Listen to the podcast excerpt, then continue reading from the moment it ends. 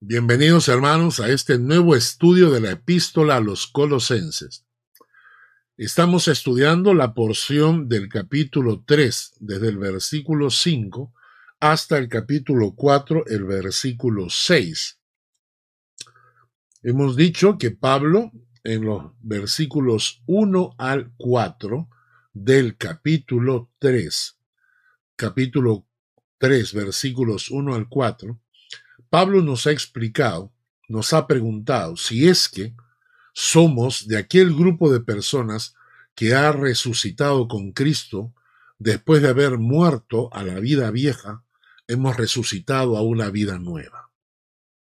Porque si esto es así, entonces Pablo dice, si esto ha ocurrido así, entonces busquen las cosas de arriba, donde está Cristo sentado a la diestra del Padre.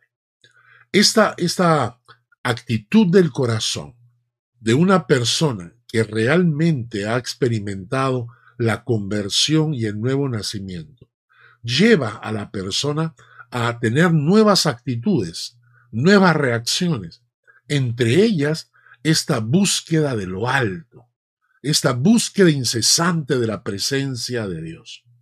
Y cuando buscamos la presencia de Dios, entonces ocurren en nuestras vidas una serie de cambios y de transformaciones que reflejan de dónde somos. Reflejan si nuestra ciudadanía está en los cielos. Reflejan si nuestro corazón mora el Espíritu Santo. Reflejan si realmente Jesucristo nos ha salvado. Por eso Pablo, desde el capítulo 3, versículo 5, hasta el capítulo 4, versículo 6, nos menciona 21 características que reflejan la presencia de Cristo en mí. 21 características que yo como hijo de Dios debo perseguir. 21 características que debo estar preocupado de que en mi vida se den aunque siempre necesitamos de la ayuda y el poder del Espíritu Santo, nosotros ponemos la intención, nosotros ponemos el corazón, pero es el Espíritu Santo el que da el poder para llevarlo a cabo.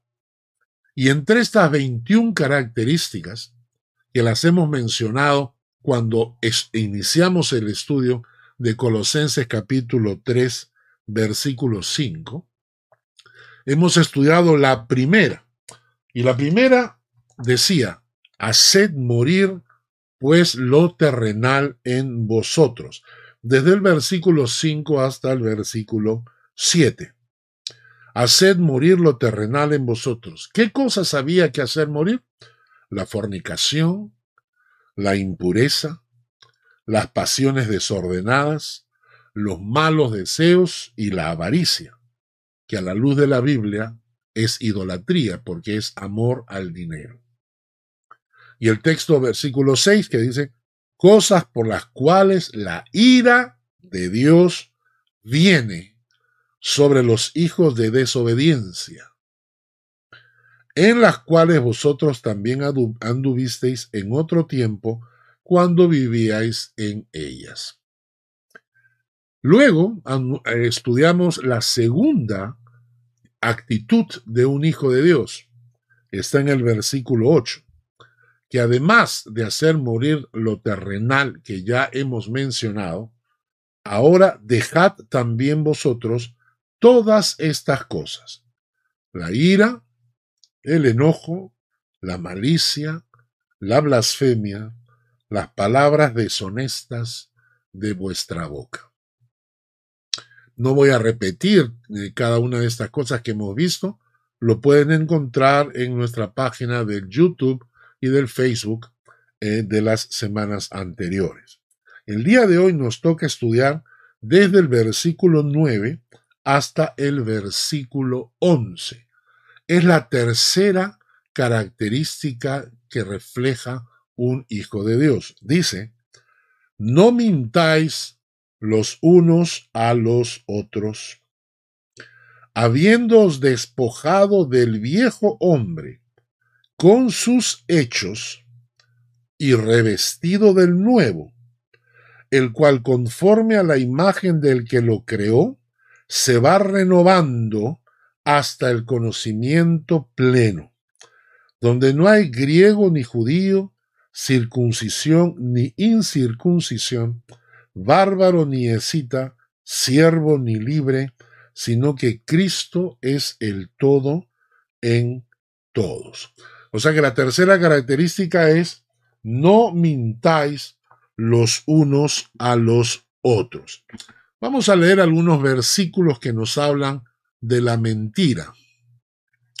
Empecemos con el Salmo 12, versículos 1 al 2. Salmos 12, versículo 1 al 2. Salva, oh Jehová, porque se acabaron los piadosos, porque han desaparecido los fieles de entre los hijos de los hombres, hablan mentira cada uno a su prójimo, hablan con labios lisonjeros y con doblez de corazón.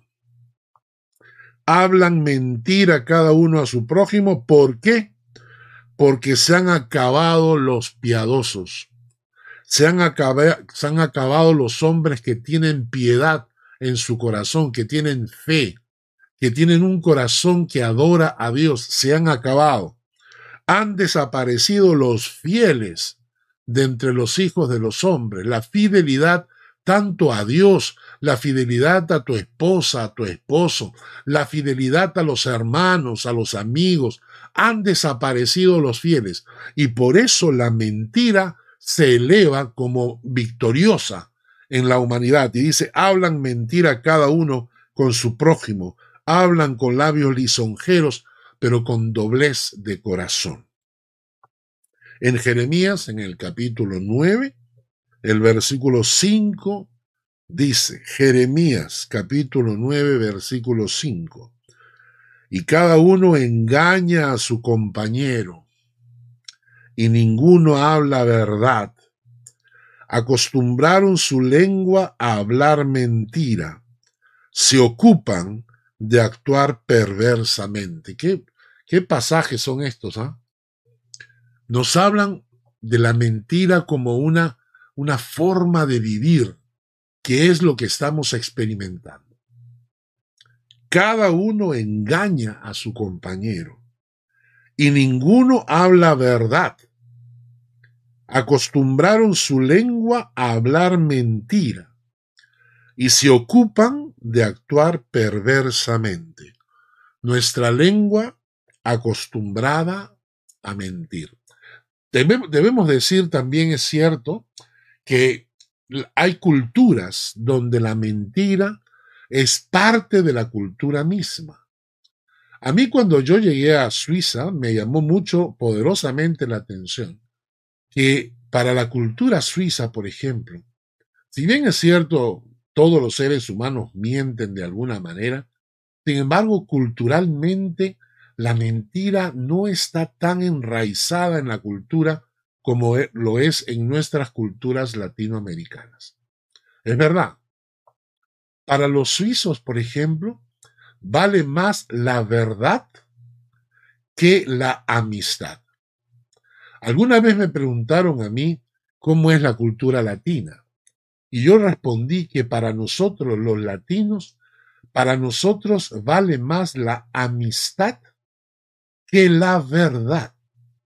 ¿Y a qué se debe esto? Se debe a que en nuestras culturas muchas veces no tenemos los ingresos necesarios para poder cubrir nuestros gastos, cubrir nuestro seguro, cubrir un, mecánico si ha habido un accidente en el auto, quién nos repara la computadora. Entonces, en nuestros países latinoamericanos, construimos redes de amistad. Redes de amistad. Todos tenemos la persona que nos arregla la computadora, es un amigo. Todos tenemos alguien que es un amigo que es abogado o un amigo que es policía o un amigo que nos resuelve los problemas si tenemos eh, algún problema judicial. eh, tenemos, el, en fin, todos tenemos una red de amigos que nos sirve porque como no tenemos dinero para cubrir muchas veces un seguro o cubrir los gastos necesarios, entonces nos apoyamos en los amigos para que nos cobren menos. Muchas veces vamos y le decimos, ¿cómo? Pero si eres mi amigo, ¿cómo me vas a cobrar? ¿no? Entonces construimos redes de amistad para protegernos. Y naturalmente, cuando aparece una situación donde decir la verdad hace que pierdas un amigo, preferimos mentir. Entonces, para nosotros los latinoamericanos muchas veces es parte de la cultura que la mentira vale, eh, que, preferimos mentir a perder a un amigo.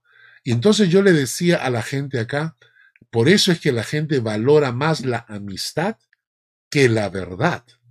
Y entonces si te invitan a una reunión, a una fiesta, a un cumpleaños, y llegas tarde, no vas a decir que te quedaste dormido, vas a decir que se te pinchó la llanta en el camino, vas a decir que se te malogró el auto, que te paró un policía, pero no le vas a decir la verdad. ¿Cómo le vas a decir? Me quedé dormido. No lo vas a decir.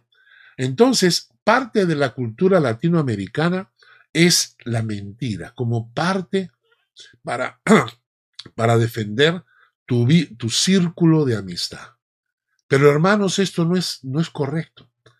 Un amigo suizo me decía, no es verdad, no es correcto porque bíblicamente debemos decir la verdad. Claro, para una persona suiza no hay problema porque la mayoría de personas suizas tienen los, el dinero y el recurso para pagar, pues, quien le repare su computadora, para pagar el, al mecánico que le arregle el auto y pagar los gastos que tienen. Entonces, no temen perder a un amigo cuando dicen la verdad. Consideran que si, si pierden un amigo al decir la verdad, es mejor perderlo. Es mejor no tener un amigo cuando has dicho la verdad porque se ofendió, a que tener un amigo que es mentiroso. Perdón. Entonces, para nosotros los latinoamericanos, la lucha con la verdad y la mentira es una lucha que proviene desde nuestra cultura. Cuando uno pequeño suena el teléfono y el padre le decía al hijo, dile que no estoy. Otra cosa que me llamó mucho la atención, cuando yo trabajaba en una empresa suiza, el, jefe me decía que era muy interesante porque los virus y las bacterias y las enfermedades de los latinos siempre trabajan viernes o lunes. Interesante, ¿no? Él decía que los latinos siempre se enfermaban o viernes o lunes. Rara vez se enfermaban un miércoles. Había algunos casos, pero la mayoría se enfermaban los viernes o se enfermaban los lunes. Y entonces él me decía, sé que me están mintiendo. Sé que me están mintiendo. Y hermanos, lamentablemente nosotros los latinoamericanos tenemos que luchar contra esta eh, deficiencia cultural en la cual nos han educado. Y la palabra de Dios nos habla acerca de no mintáis los unos a los otros. ¿Qué dice? ¿Qué es la mentira? La lengua mentirosa es levantar un falso testimonio, es falsear la verdad, torcer la verdad para parecer como víctima, torcer la verdad para aparecer como víctima o para beneficiarnos de alguna manera. En Éxodo capítulo 20, 16, Éxodo capítulo 20, versículo 16, dice, no hablarás contra tu prójimo falso testimonio. No hablarás contra tu prójimo un falso testimonio. No le darás a tu prójimo un testimonio equivocado, errado, de lo que pasó. Y eso es muy interesante porque la mentira puede tener muchísimas ramas. La mentira no solamente no decir la verdad. La mentira puede decir, puede ser decir la verdad a medias. La lengua mentirosa también es aquella que promete y no cumple. Eso es también algo que me chocó a mí con la cultura suiza, ¿no? Porque nosotros en Latinoamérica tenemos muchas veces la costumbre de mentir cuando decimos, oye, listo, entonces, te llamo y hablamos. Y esa frase muchas veces es mentira. No pensamos llamarlo y no pensamos hablar con él. Por ejemplo, tú vas a un trabajo y te presentas y luego te dicen, muy bien, gracias, tenemos su currículum, nosotros lo llamamos y nos están mintiendo porque no les interesa nuestro currículum o no nos van a volver a llamar. Quizás en algún caso sí, pero en la mayoría de casos nos están mintiendo. Y un amigo suizo cuando yo le decía, ok, listo, hablamos. Y él me, me paró en seco y me dijo, ¿hablamos de verdad? ¿Me vas a llamar de verdad? ¿O es solamente una frase cultural? Y yo me quedé helado. Parte de nuestra cultura. Entonces, la lengua mentirosa también es prometer y no cumplir.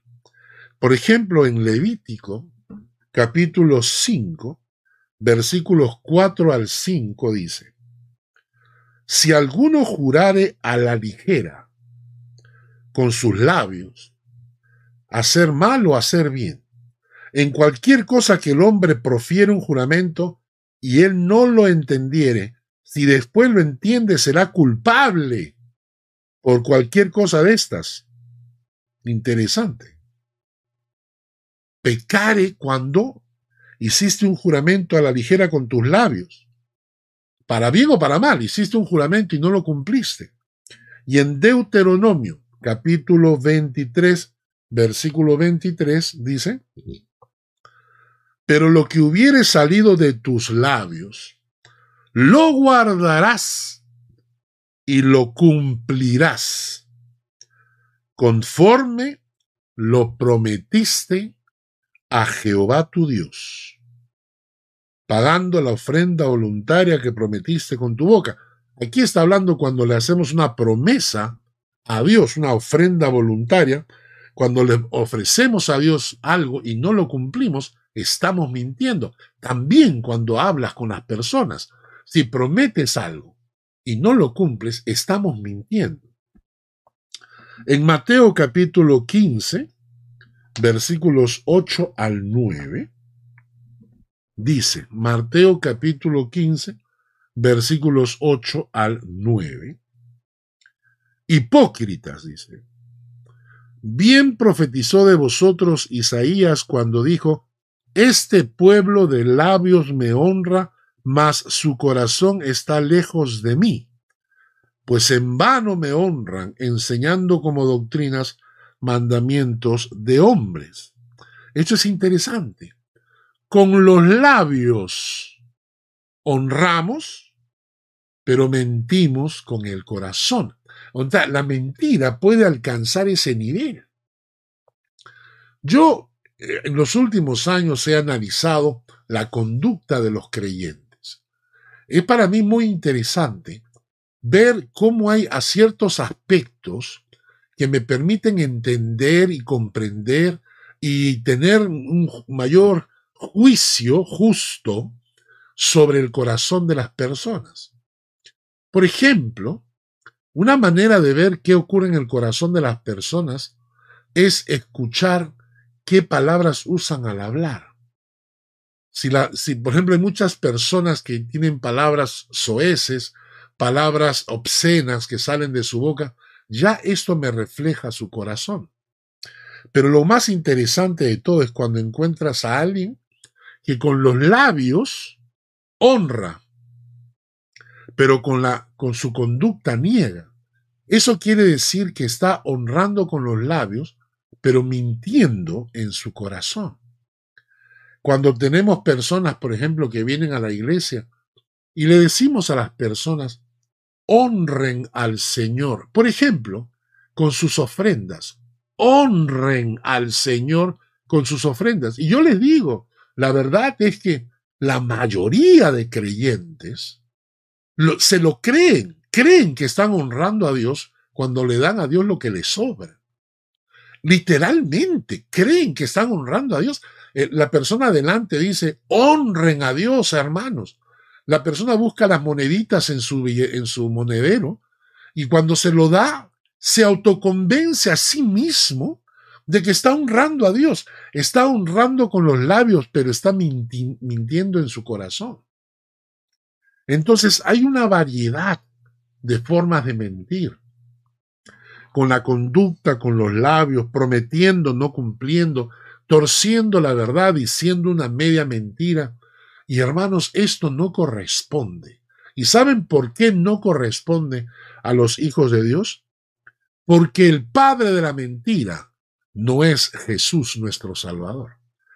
En Juan capítulo 8 versículo 44. Juan 8 44. Quiero que con mucho cuidado, con mucho, con mucho respeto, quiero que entendamos este pasaje que es durísimo. Vosotros sois de vuestro padre el diablo. Y los deseos de vuestro padre queréis hacer.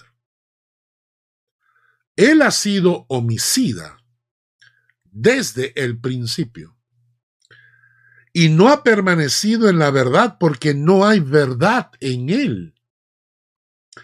Cuando habla mentira de suyo habla porque es mentiroso y padre de mentir. Alguna vez la gente me preguntó y me dijo, ¿cómo sé yo si soy hijo de Dios? Y mi respuesta fue simple, los deseos de tu padre quieres hacer. ¿Cuáles son los deseos de tu padre? Nuestro Dios es un Dios de amor. Nuestro Dios es un Dios de misericordia. Nuestro Dios es un Dios de justicia. Nuestro Dios ama la verdad. Nuestro Dios es santo.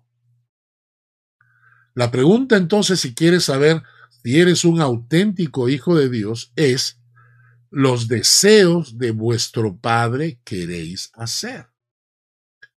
Tú quieres hacer lo que a Dios le agrada, o sea, refleja tu conducta eh, un Dios de amor, de santidad, de perdón, de paz, de misericordia, porque los deseos de vuestro Padre queréis hacer.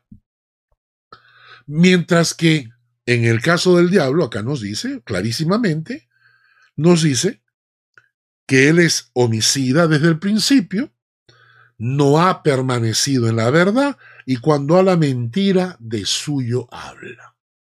Y cuando una persona, cuando el pastor tiene que estar paleando a la gente con la prédica, para que la gente deje de ver pornografía, para que la gente sea íntegra, para que la gente eh, no sea mentirosa, para que la gente tenga misericordia. Yo me pregunto, ¿estamos hablando con gente que es creyente, cuyo Padre es el Dios del cielo?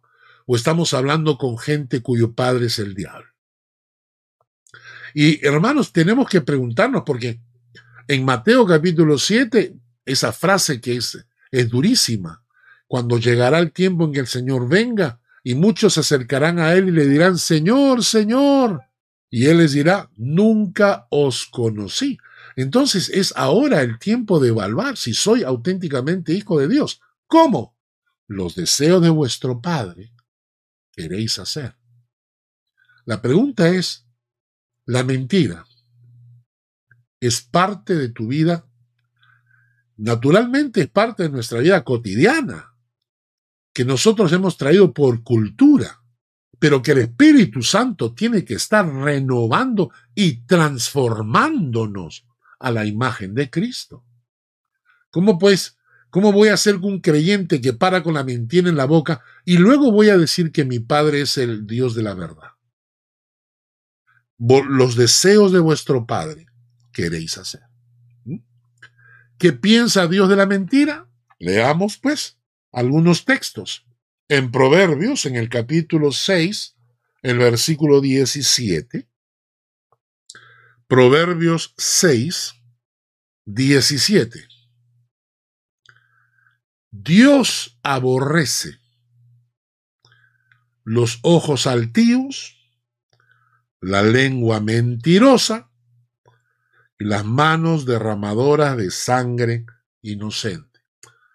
Para Dios, la mentira no es simplemente, ups, un errorcito, evadir la verdad. Para Dios, la mentira la lengua mentirosa es algo que Él aborrece, es algo que Dios odia, es algo que a Dios le produce náuseas. La lengua mentirosa le produce náuseas a Dios. En Proverbios capítulo 12, versículo 22. Proverbios 12, 22. Proverbios 12:22 nos dice, los labios mentirosos son abominación a Jehová. Pero los que hacen verdad son su contentamiento. Los labios mentirosos son abominación a Jehová. Es una palabra muy buena. Abominación a Jehová. Y en Apocalipsis, en el capítulo 21, el versículo 27. Apocalipsis 21, 27.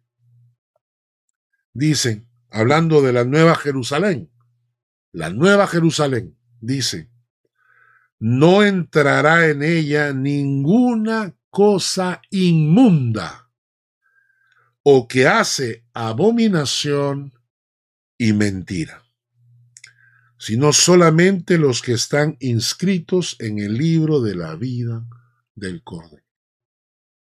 A la nueva Jerusalén, a la casa de Dios, al trono de Dios, cuando venga el Señor en su segunda venida, no entrará en la nueva Jerusalén ninguna cosa inmunda o que hace abominación y mentira.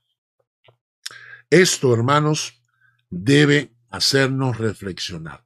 Pablo en Colosenses 3:9 nos dice, dejad de hacer mentira. La versión, las versiones modernas dicen, dejad de mentiros unos a otros, ahora que os habéis quitado el ropaje de la vieja naturaleza con sus vicios.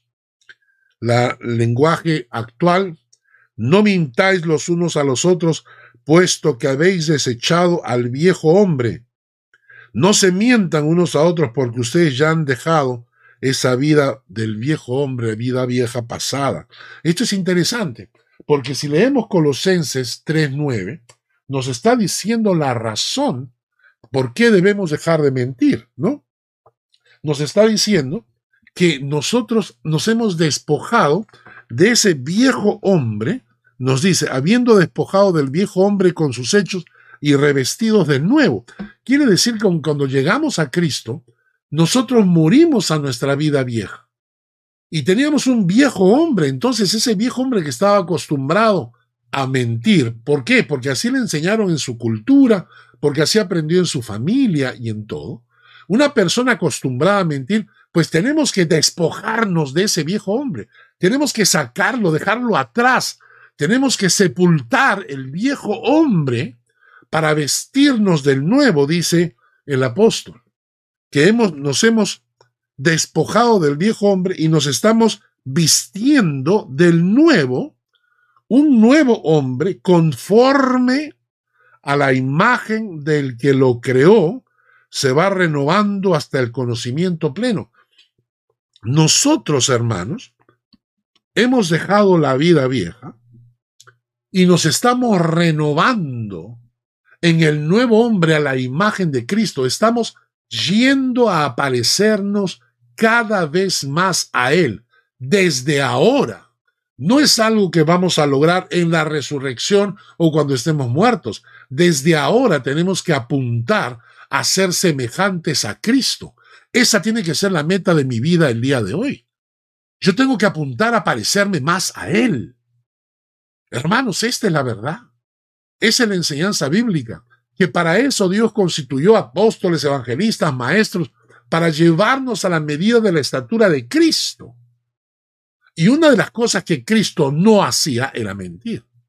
Entonces yo tengo que irme despojando de ese viejo hombre, lleno, acostumbrado, viciado por la cultura, por la familia, por lo que sea, y renovarlo con uno completamente nuevo. ¿Cómo lo hacemos?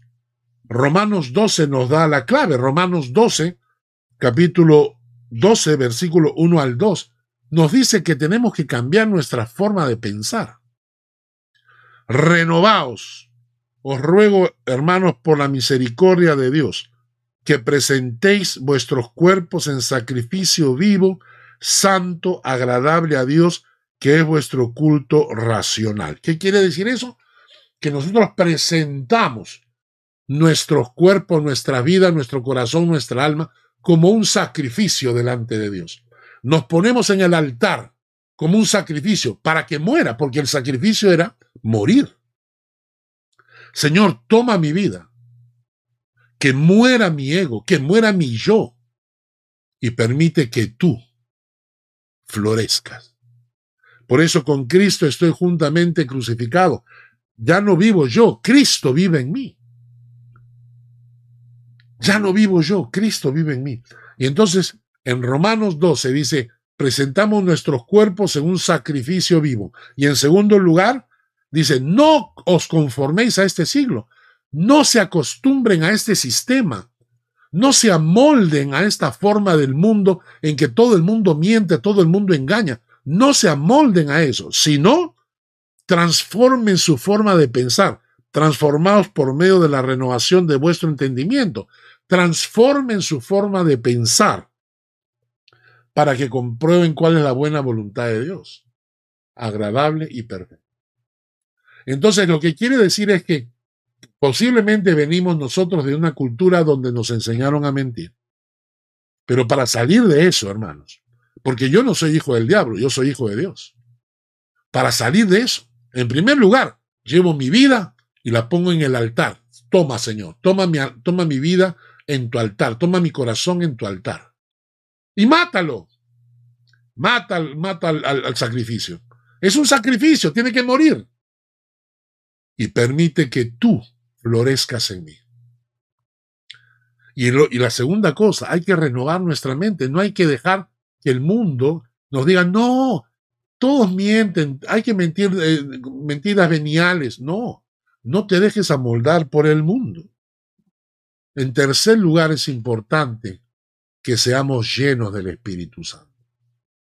En Tito, capítulo 3, versículos 4 al 6, dice, pero cuando se manifestó la bondad de, de Dios, nuestro Salvador, y su amor para con los hombres, nos salvó, no por obras de justicia que nosotros hubiéramos hecho, sino por su misericordia, por el lavamiento de la regeneración y por la renovación en el Espíritu Santo, el cual derramó en nosotros abundantemente por Jesucristo nuestro Salvador. ¿Qué significa que el Espíritu Santo ha sido derramado abundantemente dentro de mí? Que tengo al Espíritu de Dios y que tengo que dejar que Él controle mi vida y controle mi lengua. ¿Para qué? Para que cuando Él me llene en todas las eras de mi vida, cuando no darle una parte nomás, sino entregarle al, al Espíritu Santo el control total de mi vida, renunciar al control de mi vida y entregársela al Espíritu Santo. Entonces el Espíritu Santo toma control de ti, incluyendo de tu lengua. Y eso es interesante. El control que el Espíritu Santo puede ejercer en nuestro corazón.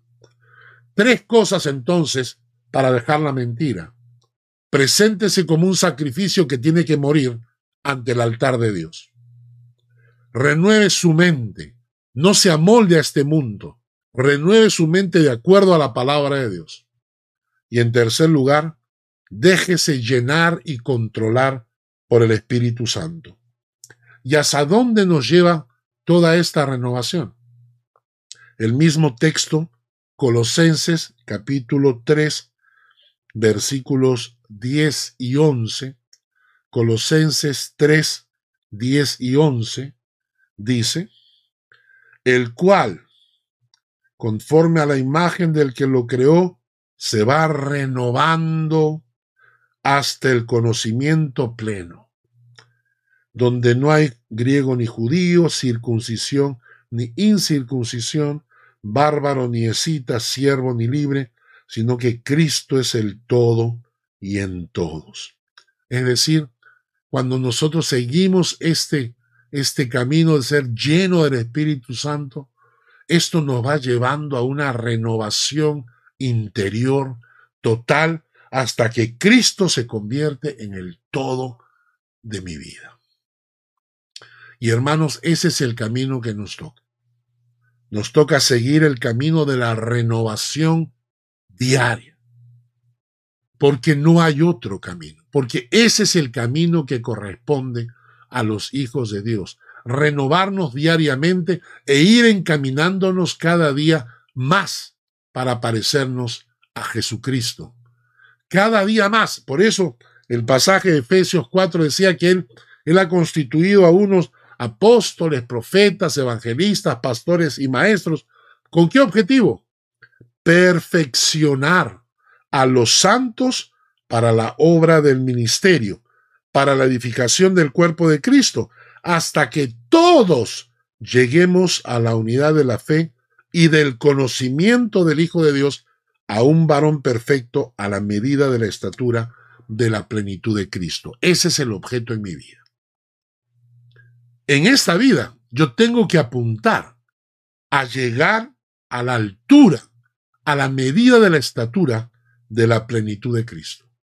No esperar que cuando me muera o cuando el Señor venga. No. Yo ahora, ahora, hoy día, tengo que buscar ese camino de la renovación diaria para ir dejando todas las cosas que no pertenecen a los que no son hijos de Dios. Cuando yo soy hijo de Dios, hay cosas que me pertenecen y entre ellas es hablar verdad y no hablar mentira. La próxima semana continuaremos con Colosenses capítulo 3 a partir del versículo 12 en adelante. Permítanme terminar con una palabra de oración. Señor, gracias por este tiempo y por esta palabra. Ayúdanos a que nuestra lengua hable verdad. Ayúdanos a reflejar que somos hijos de un Dios de amor, de un Dios de santidad, de un Dios de misericordia, pero de un Dios que ama la verdad. Enséñanos, oh Dios, que nuestra lengua también refleje la presencia de tu Espíritu Santo en nuestro corazón. En el nombre de Jesús. Amén y amén. Que Dios les guarde y les bendiga. Nos vemos la próxima semana.